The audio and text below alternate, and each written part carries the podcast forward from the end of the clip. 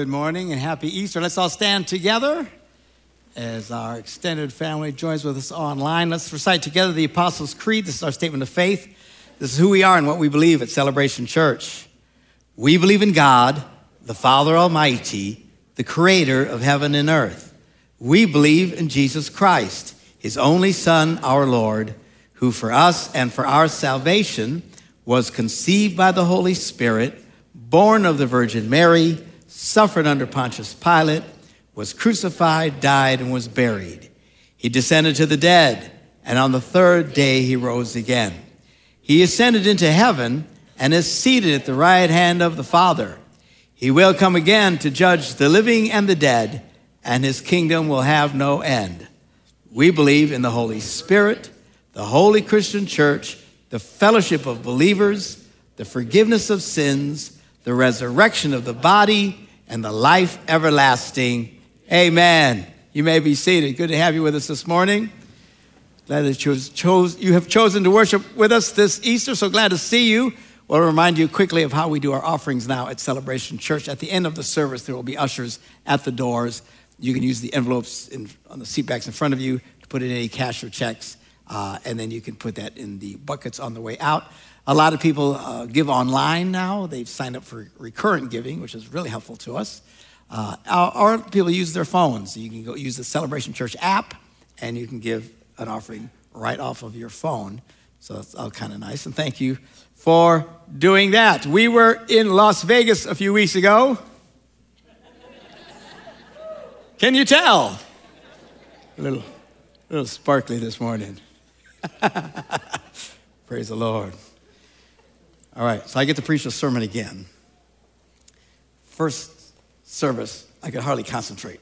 I didn't know what was going on because um, we have a uh, get, getaway, staff getaway, some of our key pastors uh, coming up. Uh, and uh, found out this morning our flights had all been canceled.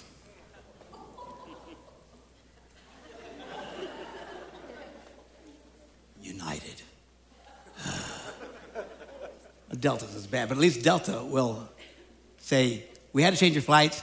Here's what we're offering for other flights. Let us know. And they follow up. United, nothing. Ah, you're done. So we're on the phone for a good hour or so before I left to preach this morning. I got here, all I was thinking flights, flights, flights, flights, flights, flights. So I got that out of my head. Now I can preach. Praise the Lord. Amen. So Becky was up here saying, you know, uh, what joins us together is uh, the uh, preaching of our lead pastor, Mark Unger, who typically preaches live. I said, sometimes I'm half dead. But for several hours, half dead. You know, it's bad when you're sitting in church and the preacher is boring and you're the preacher. I mean, that's horrible. Focus there. What is I talking about? Uh, anyway. um, so next Sunday, we will be gone. Some of the key. Uh, coming in is my good friend Nazareth. Uh, if you haven't heard him before, he's a scream.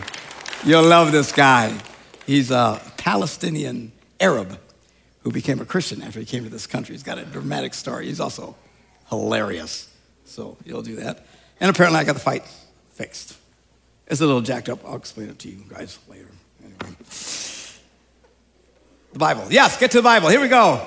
Luke, the 24th chapter, starting in verse 1. On the first day of the week, very early in the morning, the women took the spices they had prepared and went to the tomb.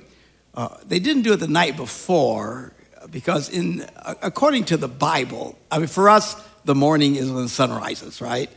And then when it goes, you know, then the night, and then the next morning. In the Bible, the, first, the day actually begins when the sun sets. Oh, why? I have no idea. That's why they do it. So when the sun sets, it's the beginning of the next day. So when the sun sets tonight, it will now be Monday morning. So what happened was that Jesus is crucified on Friday. The sun's getting ready to go down. They're in a panic to try to get him in the tomb right away because they can't do anything on the Sabbath. He can't move, can't work. Hard. They're very strict about it. So they quick put him in the tube and they just roll the stone in front of it because they got to get out of there because the sun's about to go down. You're not supposed to do anything on the Sabbath, which is Saturday. So they didn't prepare the body properly, which is what you're supposed to do. So they're waiting, and then as soon as the sun goes down Saturday night, it is now Sunday morning. That's why they're very early in the morning. They're up and they're getting the spices and stuff to go properly prepare the body of Jesus. Well, we get there, and they found the stone rolled away from the tomb. But when they entered, they did not find the body of the Lord Jesus. And while they were wondering about this, suddenly two men in clothes that gleamed like lightning stood beside them. In their fright, the women bowed down with their faces to the ground. But the men said to them, Why do you look for the living among the dead? He is not here, he has risen. And then he reminds them, as I told you last Sunday, many times Jesus told them, We're going to Jerusalem, they're going to crucify me, and then I'm going to rise on the third day. When they got there, they had no idea what was going on. In all fairness to them, the Lord had often spoken in riddles and parables, and they didn't know what he was saying. So when he's talking about this, at one point, one of the Gospels, I said they, they were curious what he meant by all this. He was so clear. When it happens, they are shocked. They had no idea. And then the angel says, The son of, uh, remember how he told you he, when he was still with you in Galilee, the Son of Man must be delivered over to the hands of sinners, be crucified, and on the third day be raised again. And then they went, oh, yeah. So they had no clue what was going on. And all of a sudden, now it made sense. The Lord had clearly told them what was going to happen. So now Lent is over. The time of reflection, mourning, and fasting is done. It is now Easter Sunday. Now we celebrate the resurrection of Jesus from the dead. This changes everything. All right. Up until this point, Jesus was this powerful speaker. They considered him a prophet uh, as they had many prophets in the Old Testament who did wonderful things. Now, nobody did anything at the scale that Jesus did. I mean, there were multitudes of people who followed Jesus, thousands upon thousands upon thousands, and Jesus would heal them. Uh, sometimes it says he would heal them all. Uh, can you imagine the impact that would have? Israel's not much bigger than Wisconsin. You know, you can imagine in Wisconsin, someplace in Wisconsin, uh, the, there's this guy praying for people, and thousands of Wisconsinites are being healed. They had cancer, it's gone. They had leg problems, they couldn't walk. They were crippled, now, now they can walk. They couldn't see, now they can see. They couldn't hear. How long would it take for us to hear about this? I mean, thousands upon thousands, and this goes on for three years. It's a long time.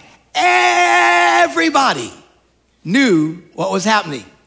Uh, and as I argued last week, uh, it is often taught that the people celebrate, celebrated Jesus on Palm Sunday, but were yelling, Crucify him by Friday. I maintain it was not the same group of people. A lot of people believed in Jesus and been impacted by his teaching, but not everybody. A lot of people who even saw his miracles, who still didn't, still didn't believe. The Pharisees, one of them. They saw these, they saw exactly what was happening. They didn't believe, and the Bible says that the Pharisees had ginned up that particular crowd. So I don't think it was the same, same bunch of people, but everybody knew about Jesus, and now he has uh, been crucified. Everybody's kind of stunned, right? Because, well, why? What happened to him? You know? Because nobody knows. All you know is he gets arrested. If you find out next week I get arrested, you're going to say, well, he was a good pastor, but obviously something was off. Right? You know you would, even if you love me. Yeah, some of you would love me, even if I did do something bad, you still love me. God bless you guys. Small that crowd may be. But most people would just, ah, he had it coming. So Jesus gets arrested, he's crucified. Oh man, what did he do? He had to do something. They don't crucify people for nothing. Apparently they did. Uh, so everybody's kind of stunned by all of these events. Uh, but then Jesus is about to be taken into heaven. He's talking with his disciples. He says, Listen, don't go anywhere. Don't do anything until the Holy Spirit comes upon you, the gift my father talked about. I'm not sure they quite grasped that what that was either. They had a hard time grasping much, much of anything. So he goes into heaven, and they're waiting in Jerusalem. And, uh, and then the day of Pentecost came. Why am I talking about this? Because this is all tied. These events are all tied together. Palm Sunday, Good Friday, Easter morning, and Pentecost, which comes like in six, seven weeks after Easter. Uh, this year it lands on June the 6th. We will have a big Pentecost Sunday celebration like we did last year, and a special Holy Spirit evening where people can get their hand, hands laid on them and prayed uh, for all kinds of things. We're looking forward to that. Uh, and we'll talk more about that the closer that we get. But all these events are tied together. The, this series of events changes the world. You say, well, isn't enough that Jesus got raised from the dead? Well, yeah, I mean, it's very powerful and clearly establishes that he's the Messiah. I mean, other people have been raised from the dead by prophets and stuff from the Old Testament, but they would be raised from the dead, but then they had to die again. Talk about good news, bad news. Woohoo! You're alive again. Bad news, you got to die all over again. So this is what these people are looking at. But Jesus raises from the dead, and he is what we all will be someday. The Bible says on that last day, all mankind will be raised again from the dead, and we will have to answer at the great judgment. So Jesus is the firstborn of the dead, the Bible says. He's the first one this happens for, and he's permanently risen. And this is powerful. It sets us apart from every other religion in the world. No other religion even claims this. All right? Everybody has what a prophet, person that taught whatever religion it was, they're long dead and they have their graves and they visit the graves. But not with Jesus. There is no grave. All right? He is risen. Totally dramatic difference. But it's still not done. Something has to happen. What is it? It's the coming of the Holy Spirit, which again comes in a few weeks. We'll be talking about that. Now, so what happens? They are, uh, the day of Pentecost comes. The Bible says they're all up there praying because they're just waiting. They don't know what's going to happen, they have no idea. All of a sudden, the Spirit of God just floods into the place, just rips through eternity, the heavens, comes in. They said it's the sound of a rushing mighty wind. People say, How come we don't hear that today? Well, it's kind of a first time event. First time the Spirit of God comes in to the whole world. This had never happened before. Nobody had really experienced the Spirit of God except for rare individuals. The Spirit of God would fall on, you know, a guy like Samson or somebody like this or Moses or whatever. But everybody, they didn't feel what we can feel today. We can now feel, as we're singing and worshiping the God, there's something different in this room. If you're a first time visitor, you've never been in anything like this, whether you're a believer or not, at a minimum, you got to admit there's something in here. Something's different. What is it? It's the presence of God, it's the Holy Spirit. Now, God can speak to everybody. And this is a major, major difference in the world. It's transformative. So the Holy Spirit gets loose, comes flooding in there at Jerusalem, and again, fills the world. And these guys are like responding, they're celebrating. Uh, the Bible says they start speaking in tongues. And they, they are partying big time and making all this racket. And the Bible says, you know, there's thousands of people in Jerusalem at this time for the Feast of Pentecost. It's a big Jewish tradition. I won't get into it now, but anyway, so that's why they're all there. And thousands of people hear all this racket and they come over running and they see these guys worshiping God, celebrating, speaking in tongues. They don't know what's going on. And the Bible says some of them start making fun of them. Ah, these guys, they're just drunk. And then Peter gets up and preaches, These men are not drunk as you suppose. It's only 10 o'clock in the morning. Clearly, Peter had never been to Green Bay. Anyway, he's not hammered, it's too early. And, uh, and he starts to preach to them, and they're all listening. But what's happening now? What's different now? The Spirit of God is there. So people could hear the truth. They heard it from Jesus. Undoubtedly, all of these people had, at one point or another, been affected by what Jesus had done. Many of them had literally heard him speak, but it didn't take root. Now, why? The Spirit of God was not there to, boo, plant it into their hearts. So all of a sudden, these guys are, they're preaching about Jesus, and something now is different. The Spirit of God is impacting them and these words are coming to life and it's changing them as they're listening to these words.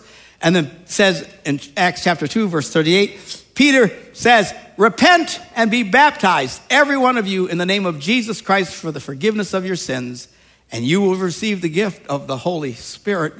The promise is for your children, for you, your children, and for all who are far off, for all whom the Lord our God will call. And with many other words, he warned them and pleaded with them save yourself from this corrupt generation. And those who accepted the message, his message, were baptized. About 3,000 men that day were added to their number. So he preaches his first sermon, 3,000 people convert. That's pretty impressive. All right? Uh, and uh, a little bit later, it says there's 5,000. I mean, by tons. So they baptized 3,000 guys in one day. I don't know how long that took. and I suppose the other apostles jumped in, but man, that's a lot of guys. We just had a wonderful baptism service on, on uh, Wednesday, uh, this Wednesday, last Wednesday in Lent for us. And uh, we had 30 people be baptized, which was awesome.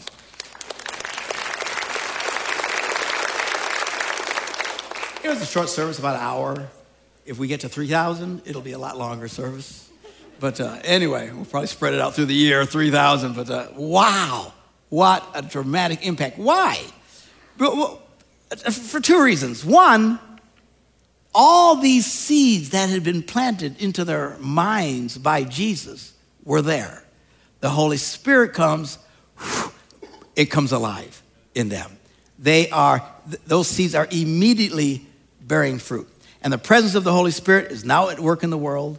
Uh, everything changes. Before this day, people did not experience the presence of God in any real sense. Now they do. Something changed, something happened. And now God can take the message of truth and impact people's hearts. And they immediately responded. So Christianity just explodes out of the gate at this point. Again, they had heard, they had seen, many had even experienced the miracles Jesus had done. Without thousands of people over three years coming, I mean, come on, there had to be people who were there. Yeah, I, I was sick and he touched me, it, it's gone. But nothing changed in here until the Holy Spirit came in. God makes it come alive, and they hear the message about Jesus and being raised from the dead. Faith explodes in their hearts, and they convert. All right, so now Christianity just takes off like crazy. It's exploding. In the beginning, they were all Jewish men and women. They really believed that you had to be Jewish to experience God. If you weren't Jewish, you're just above a chicken and a frog to them. I mean, they just, I mean, it was really strict. This way they taught. You're talking about racism, man. You have no idea. These people were taught, you are God's people, everybody else is nothing. And they were very, very strict about it. And uh, so they didn't even try to reach out to non uh, Jewish people. In fact, early Christianity was uh, considered a Jewish sect, like a, a, another denomination, if you will. They had Pharisees, they had Sadducees, and then they had these Christian people. They're all Jews, but they were part of this different group. And it's, it's growing astronomically, and the leaders of the day, they're just being blown away because it's really reflecting on them, right? We killed this Jesus whom everyone now is celebrating raised from the dead and is the Messiah. They're in a bad place, and it creates all kinds of problems. And the heat on these leaders who instigated this is through the roof. So, anyway, they're going along, and then uh, this happens. We read about this in Acts chapter 10, and I want to look at this with you this morning. Uh, it says, At Caesarea, there was a man named Cornelius, a centurion in what is known as the Italian regiment. So he's a Roman soldier. They didn't like the Romans. The Romans were an occupying army, they hated the Romans. But this is a good Roman. He had learned about the Jewish faith, he was trying to uh, mimic it as much as he could. He would worship the God of Abraham, Isaac, and Jacob. He was doing good things, giving money to the poor. He's really trying to be a devout man from a Jewish perspective. And the Jews really respected this guy. So he was obviously unusual being a Roman centurion, but he really uh, was trying to get right. It says, He and all his family were devout and God fearing. He gave generously to those in need and prayed to God regularly. But he's an Italian, all right? He's not a Jewish guy. It says, Well, one day about three in the afternoon, he had a vision. He distinctly saw an angel of God who came to him and said, Cornelius. And Cornelius stared at him in fear. I bet. Wow. What is it, Lord? He asked. And the angel answered, Your prayers and gifts to the poor have come up as a memorial offering before God. Here's what I want you to do send men to Joppa and bring back a man named Simon who is called Peter. He's staying with Simon the tanner, whose house is by the sea. When the angel had spoke to him had gone, Cornelius called two of his servants and another soldier, a devout soldier, a guy who also had been impacted by the Jewish faith as he had, so another devout guy. uh, he was, who was one of his attendants. And he told them everything that had happened and then sent them to Joppa. Go find this guy named Simon Peter. Well, about noon the following day, as they were on their journey and approaching the city, Peter goes up on the roof to pray. He gets hungry. He wants something to eat. Somebody make me a sandwich. And he's waiting, and while the meal is being prepared, he falls into a trance. And here's what he sees he sees heaven opened and something like a large sheet being let down to the earth by its four corners. In the sheet is all kinds of four footed animals, as well as reptiles and birds. And a voice says to him, Peter, get up, kill, and eat. He's hungry, right? Uh, but the Jews weren't supposed to eat those kinds of animals. And Peter replies, Surely not, Lord. I have never eaten anything impure or unclean. And the voice spoke to him a second time Do not call anything impure that God has made clean. Think about that. Talk about that in a second. So this happens three times. And comes down the sheet. Get up, kill, eat. No, it's not clean. Don't call something unclean that God has made clean. Uh, and uh, so after the third time, um, uh, immediately the sheet was taken back into heaven. So while Peter was wondering about the meaning of this vision, he's trying to figure out what does this mean? The man sent by Cornelius found where Simon's house was and stopped at the gate. You know, and called out, asking if Simon, who's known as Peter, was staying there. And while Peter was still thinking about the vision, the Spirit said to him, Simon, get up. Three men are looking for you. Get up, go downstairs. Do not hesitate to go with them, for I have sent them. Why is this important? Because he's not supposed to go with them up to this point. They had nothing to do with non Jewish people. They just didn't. They stayed away from them. They didn't connect with them. They certainly did not eat with them. They didn't invite them in their houses. They didn't go into their houses. It was a, a strict strict wall uh, between them. And again, as I'm, I was saying, you, we talk about racism and stuff like that. And, uh, and racism used to be really rampant throughout the world, and even in this country. Uh, those of you geezers like me, born in the 1800s, you know, we remember what it was like, right? Especially our parents and our grandparents. You know, somebody wasn't the right color or something, and they would just freak out. You know, I remember when I was first dating Debbie, her German grandmother says, Why can't you date someone of your own kind? And she said, You mean another girl? No, no, no. No, no, he's one of those people. You know, it was just very strange. So, anyway, uh, and it was very, very intense in this country. I talked about this a few years ago and read to you from one of the bills from the Green Bay Packers, one of the, you know, we go for the game and he's got the, everybody's names and stuff like that. They still do that today player number 11 so and so. Here's where he went to school, da da da da. But if you remember, I was reading to you, they also added what race they were connected to. Uh, linebacker, he's from Iowa, he's German. This guy's Czechoslovakian. This guy's Polish. I mean, they, you wouldn't dare do something like that today. There's been a dramatic improvement in relations. So much so that that's why some of you younger guys, you know, don't understand why doesn't why don't we get more upset about this? Because, man, it's dramatically improved from what it was. It wasn't anything like that before. But in this case, this is that on steroids. They had nothing. They would even try, the Gentiles would try to be nice to the Jews, and Jews wouldn't have anything to do with them. Uh, if you ever encounter very, very devout uh, Hasidic Jews, uh, which we don't have around here, but it's still that, still that way, they just won't have anything to do with you. Why people say, why are some people anti Semitic? You know, why, why do people hate, hate so many Jews? Why do people talk like that? Because they tick them off. They're mean to them. You know, they don't have anything to do with you. They won't let you touch them. Uh, just it's crazy, crazy stuff. So it's, it's like this. 2,000 years. This is intense. And uh, so he says, uh, don't hesitate to go with them. Well, Peter went down and says, I'm the one you're looking for. Why have you come? God never told him why they were there. He just said, don't call anything unclean that I say is clean. And the man said, We've come from Cornelius the centurion. He's a righteous and God fearing man who is respected by all the Jewish people, okay? A holy angel told him to ask you to come to his house so he could hear what you have to say. And then Peter invited the men into the house to be his guests, which is a big no no. But okay, just had this vision. All right, all right, come on, come in, guys. Don't touch nothing, but come on in. Uh, so the next day, Peter starts out with them. and some of the believers from Joppa went along, probably just to make sure he didn't touch anything. You know, I mean, they're so strict, you have no idea. Uh, so the following day, he arrives in Caesarea. Cornelius was expecting them and called together his relatives and close friends. A whole bunch of people are there. As Peter entered the house, Cornelius met him, fell at his feet in reverence. Peter said, Get up. I'm just a man myself. That's why we don't pray to dead people. There's a whole other sermon.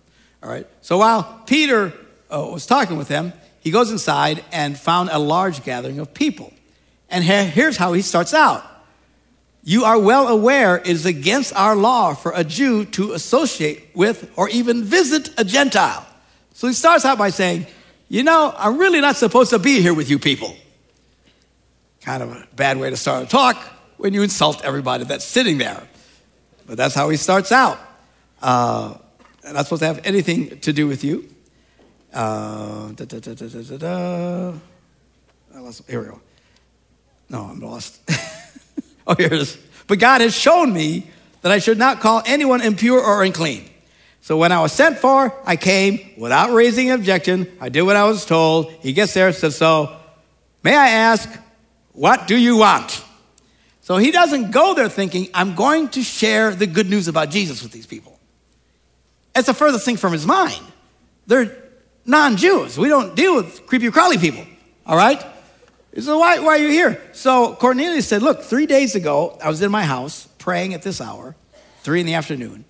Suddenly, a man in shining clothes stood before me and said, Cornelius, God has heard your prayer and remembered your gifts to the poor. Send to Joppa for Simon, who is called Peter.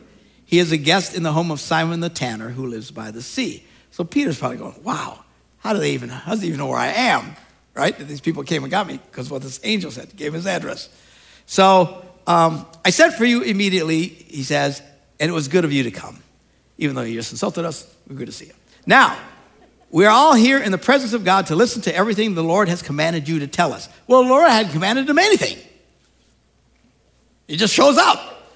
And it starts to dawn on him what's going on. And he says, Well, I now realize how true it is that God does not show favoritism, but accepts from every nation the one who fears him and does what is right. So, what he's saying, in essence, you're a good guy, you're not Jewish, but you're almost Jewish. Because you're almost Jewish, I guess God likes you, basically.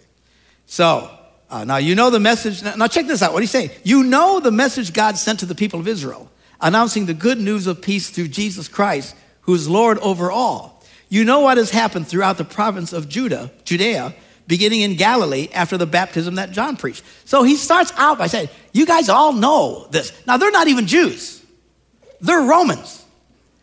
He knows, they all know what's been going on because this was not done in a closet. What Jesus did was huge. Thousands upon thousands of people's lives were transformed, healed, miraculous stuff had happened, even though they didn't get it by faith, but still they were seeing. They all knew about Jesus. Even the non Christians, anywhere in that area, knew about Jesus. Not only did they know about Jesus, they knew about John the Baptist, he says. John the Baptist was a major, major figure too. He does this transformative thing in the nation. Jesus comes right after him, takes it to a new level. Uh, everybody knows what's been happening in Israel. These, even these unbelievers, even these Gentiles.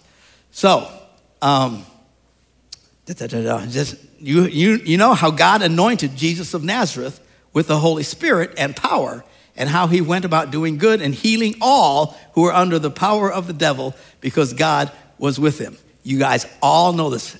Can you imagine preaching to people who everybody knew about this? I mean, they definitely had a leg up when they were starting this out.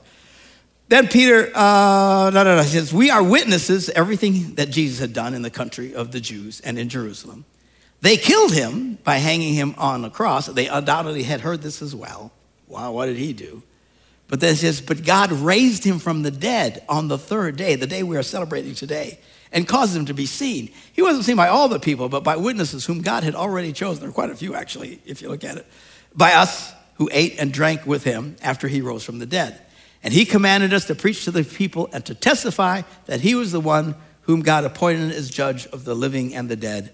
All the prophets, talking about the Old Testament, testify about him that everyone who believes in him receives forgiveness of sins through his name. And while Peter was still speaking these words, he's not stopping at this point, asking, Would you guys like to believe in Jesus? Would you like to accept Christ in your life? We always do that, right? Give people an opportunity to respond. He's not even there yet. He's just talking. While he's talking, uh, the Holy Spirit came on all those who heard the message. They are being transformed. And apparently, they immediately start worshiping God. It says here, the circumcised believers, in other words, the Jews who come with Peter, were astonished that the gift of the Spirit had been poured out even on Gentiles, for they heard them speaking in tongues and praising God. While he's preaching, before he gets them to repent or anything, they just start worshiping God and speaking in tongues. And that's a pretty quick conversion. I mean, immediately. How can they believe so quickly? Again, because they've heard about all the stuff Jesus did. There are seeds planted in them that we don't run typically into people. But then the Holy Spirit is there immediately to bring that to life, and they become believers. And Peter said, Surely no one can stand in the way of their being baptized with water. They will receive the Holy Spirit just as we have. So he ordered that they be baptized in the name of Jesus Christ. And then they asked Peter to stay with them for a few days. Now, this ratchets up even more. Then they start going to places nobody had heard about Jesus. You would think, this is going to be almost impossible. Paul goes to Greece and these other places. They, they haven't heard the stories about Jesus. They haven't been hearing about John the Baptist, They're hearing all these miracles. They don't know people who've been touched one way or the other. They don't know Jack. What they do have is the Holy Spirit. And even into people who had never heard or knew anything about him, they would start to speak to them and tell them about this incredible thing that God has done, how Jesus had died and crossed for their sins. And immediately the Holy Spirit would bring that to life and they would convert. And Christianity spreads like wildfire and starts changing the world, even to this day. No one here has ever heard Jesus speak. No one here has a cousin who was blind and now can see because Jesus has touched them. We don't have any of that stuff going for us. But yet, when we hear the message, the Holy Spirit is still present and very real. And people come to faith and their lives are changed because they believe in Jesus Christ, who taught, uh, he gave his message, was crucified for our sins, raised from the dead that we celebrate on this day.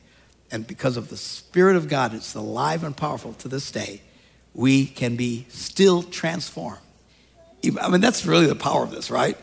I mean, one could argue, well, of course Christianity took off in the beginning because everybody had seen it. And they say, well, okay, you know, at least when they went other places, they didn't know anything about it, but it was still pretty fresh in the guy's mind. 2000, this is a great testimony to God. So why hasn't Jesus come yet? I think God's getting a kick out of this. 2,000 years later, nobody knows Jack about anything. Don't have any of these connections. And people are still having their lives transformed by the message of Jesus, the living Christ, as the Spirit of God draws people to Him. What an incredible thing. That's what we've been celebrating this week, and we'll continue to celebrate. Uh, well, we celebrate all year long, but uh, through Pentecost Sunday. Now, we're going to pause now and we're going to go to our time of communion. This is when we reflect on what Jesus did for us. Okay, on the night before he was crucified, he's doing the Passover, very traditional Jewish Seder, you know, that they do and he's doing all the stuff they're supposed to do. But then all of a sudden, he starts doing something different no one had ever seen. And he gives them bread and said, This is my body broken for you. Now, he hadn't been crucified yet. They probably had no idea what he's talking about.